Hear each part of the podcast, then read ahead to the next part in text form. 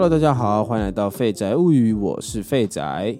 你有听过毒鸡汤吗？在社群网站发达的时代，现在 IG、抖音还有脸书，完全就是诈骗网站和毒鸡汤的菜市场。应该每个人多多少少呢都有看过一些质量低下的毒鸡汤文章呢，或是短片。那么首先呢，现在定义一下什么叫毒鸡汤啊？一般来说，毒鸡汤呢有两种解释。第一种呢，就是指那种现实版的励志名言，比如说努力不一定会成功，但不努力会很轻松。或是说什么别人笑起来很好看，你看起来就很好笑，每一个人都很特别，你就特别丑，这种高度讽刺心灵鸡汤的暗黑励志名言。这种呢，就是其中一种的毒鸡汤。那这个呢，不是我们今天要讨论的话题啊。我们要说的是第二个毒鸡汤。第二种的毒鸡汤指的就是呢，在某一些心灵鸡汤的外表下，其实毫无营养，甚至对人有害的劣质思想还有文章。那今天呢，我们就要来盘点三碗我最讨厌的毒鸡汤。那么首先呢，就要来说第一碗我最讨厌的毒鸡汤，就是勤俭致富。关于勤俭致富的这种毒鸡汤，通常呢就是在说什么，哎，有钱人都很低调，然后呢会列举一些什么哪个富翁呢都穿破掉的内衣啊，平常最喜欢吃卤肉饭啊，然后房子的装潢都很朴素之类的文章，然后说真正的有钱人都很勤俭持家。只有喜欢装阔的人才会高调炫富等等的，那这类这种意淫式的这种富豪文章，你现在去网络上查还是有一大堆哦。我在做这一期节目的时候呢，随便关键字打一打，就出现一大堆这种文章，而且出乎意料的这些文章呢，都比想象中的还要大言不惭。有一些烂文章呢，在描述一个论点的时候呢，会故意。讲的很不具体，很模糊。但是我看过呢这类的毒鸡汤，关于勤俭持家的文章，都写的斩钉截铁，就直接都写啊，富有的人呢都很勤俭，会炫富的人都不是真正的有钱人啊，就是这么的直接。然后底下呢就会有一些这个通常年龄偏大长辈啊，头贴都是一朵花的那种账号，就会留言说，没错，富不过三代啊，勤俭持家，传统价值好棒棒等等的。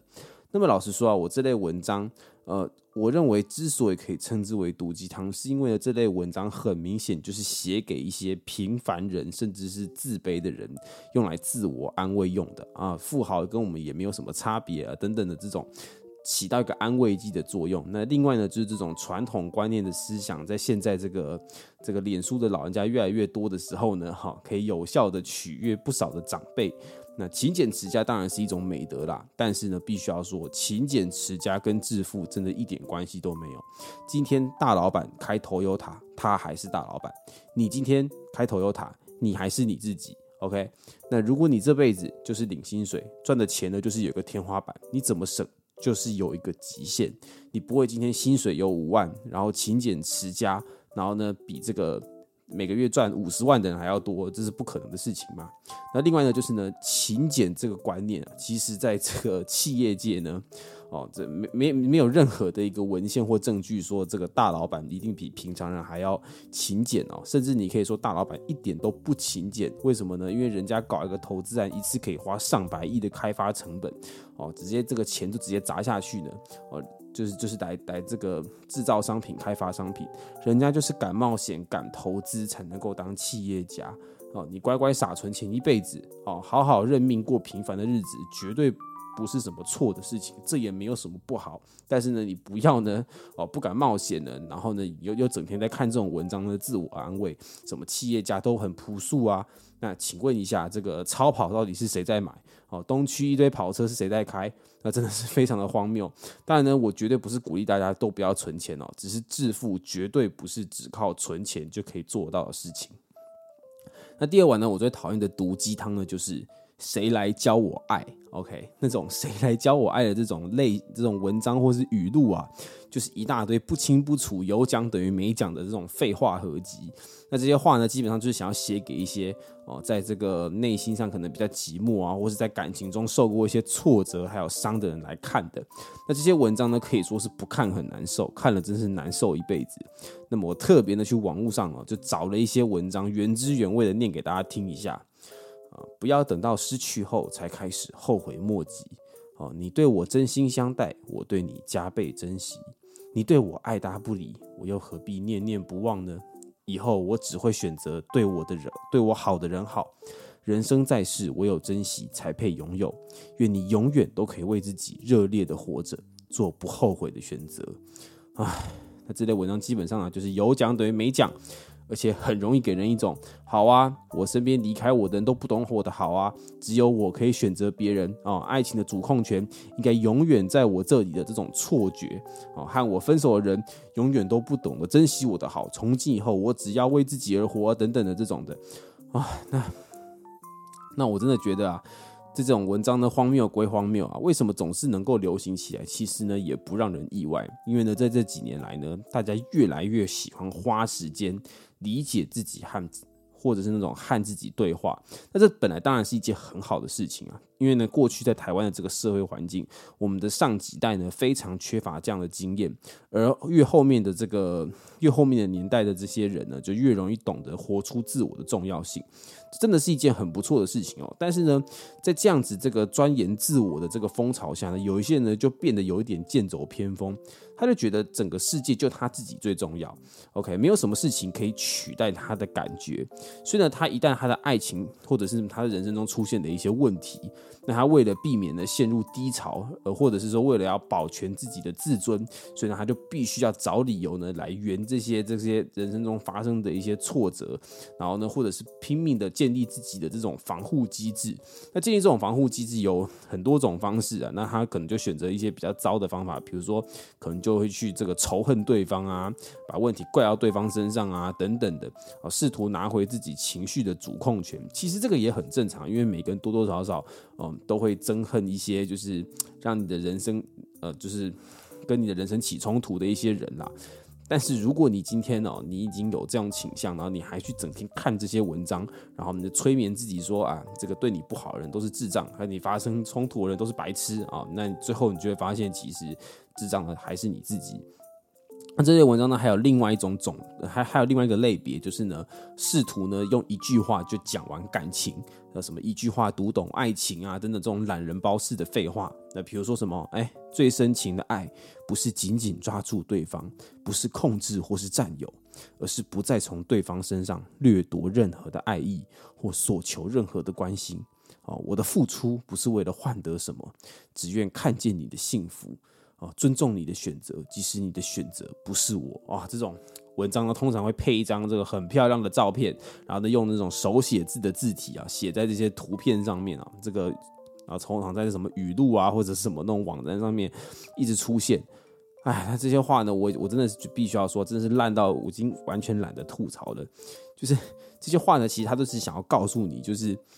就是教你怎么样谈感情，可是呢，他讲的东西都是一些纸上谈兵、站着说话不腰痛的什么话，什么最深情的爱不是紧紧抓住对方，不是控制或是占有，就是你知道，在谈恋爱的时候，你就是会七上八下，你就是会这个多愁善感，也会有占有欲，也会让你患得患失，会让你不经的破暴露出你自己真实的一些内在还有缺点，这就是爱情痛苦。但是又迷人的地方，因为我们就是人嘛，我们在爱情里面多多少少就是会丧失一些理智。你真的不可能完全，你知道，可以控制，可以控制爱情的方方面面。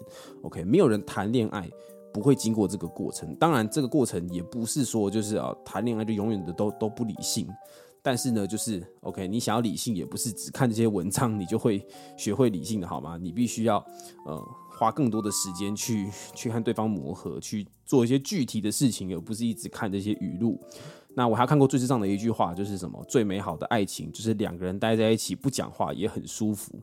唉，这句话虽然是意境上很美啦，但是你仔细想一想，就是就是两个人待在一起不讲话也很舒服，就是最美好的爱情是吗？那原来如此。我每天坐公车的时候，我隔壁那个很漂亮的女生呢都不想跟我讲话。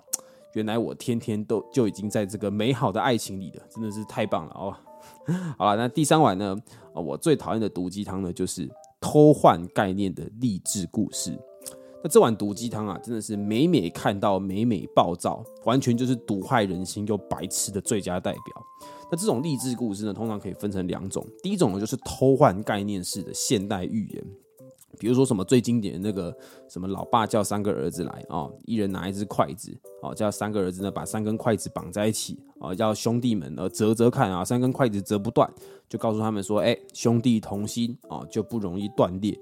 那老实说呢，这个故事呢，其实就是一个这个比喻，其实它是一个比喻啦，那它也没有什么不好。可是其实你仔细想一想，你就会发现这故事呢，非常的莫名其妙。为什么？因为这种故事很明显，它就是一个先射箭再画靶的故事嘛。比如说，你就想嘛，假设说今天老爸要他们拿的是三根火柴，然后呢，三根火柴拿在一起呢，捏捏的就烧起来了。那他是不是也可以说，哎，你看你们三个兄弟聚在一起，就容易烧起来，还烧得很大。啊，互相伤害，所以呢，你们兄弟啊要有各自的发展，不要做什么呢都互相干扰。诶，这好像也说得通啊。所以其实你就会发现，这种故事根本就是想说什么就说什么，然后拿一个跟道理完全没有关系的物品来增加可信度。可是呢，其实你仔细想一想。筷子跟兄弟之间的关系到底在哪？为什么三根筷子在物理上折不断，就代表兄弟之间一定要互相扶持？那如果兄弟拿来的一只筷子，其中一只是铁块，那他一只也折不断啊，对不对？就是就是这根本就是一点关系都没有。那还好，本来就是一家人互相扶持，它就是一个你知道普世价值嘛。这个这个虽然没关联，但是也还说得过去。可是你想一想，如果今天这种故事呢，有一些人呢拿这种。偷换概念的这种举例，想要趁机灌输别人一些似是而非的观念，那就非常的可怕。比如说呢，假如说你身边有一些人呢，想要你这个安分守己，找一份工作啊，放弃你想要当什么艺人歌手的梦想，他就会告诉你一个比喻哦，你看孔雀在野外呃很招摇，所以呢就容易被吃掉哦。土拨鼠辛勤的储存食物，躲在地底就可以安身立命。所以呢，这故事告诉我们，做人不要太高调。啊，或者是说什么？哎，你看大树就容易被风吹倒，那随风摇曳的草就可以安然生存。所以呢，告诉我们做人不要太高傲、太刚直，要视时务为俊杰。哎，可是很奇怪，如果你今天是一个没有想法的人，你就会被叫什么？墙头草，两边倒，没有自己的想法。都是草，为什么呢？会有不同的解释呢？所以呢，你会发现这些乍看合理的比喻，其实根本就是先射箭再画靶。他他随便找一个性质类似的东西，为自己的理论背书。可是其实这个东西跟事情本身一点关系都没有。对，筷子折不折断，跟兄弟之间要不要在一起，这这个观点是什么？呃，孔雀长得漂不漂亮，会不会被吃掉？到底跟我应不应该去当歌手有是有什么关系？那我觉得这种寓言故事啊，其实仔细想一想，都是非常非常恐怖。他们会给你一种结论性的观点，告诉你事情就是这样。但是这个世界啊，本来就不是非黑即白的。你今天到底是谦虚的早？谦虚的草，还是没有想法的墙头草？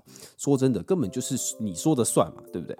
那另外一种呢，没有营养的励志故事呢，就是那种不知道谁写的那种虚假的伟人传记啊，什么有一个公司的老板想要提拔人家当经理，然后选来选去，最后选那个会把地上垃圾捡起来的那个人，或者是什么吃得苦中苦，方为人上人啊，谁谁谁扫厕所啊，扫了十几年，有一天呢，老板巡厕所的时候说，来那个厕所谁扫的啊？太棒了，你提拔你当领班，然后最后呢，成为老板接班人，这种麻雀变凤凰，然后。根本没有任何证据的这种烂故事，而且这些故事呢，动不动就会在网络上啊，在赖上面流传，甚至是我小的时候，什么阅读测验啊、课本啊，也有这种故事。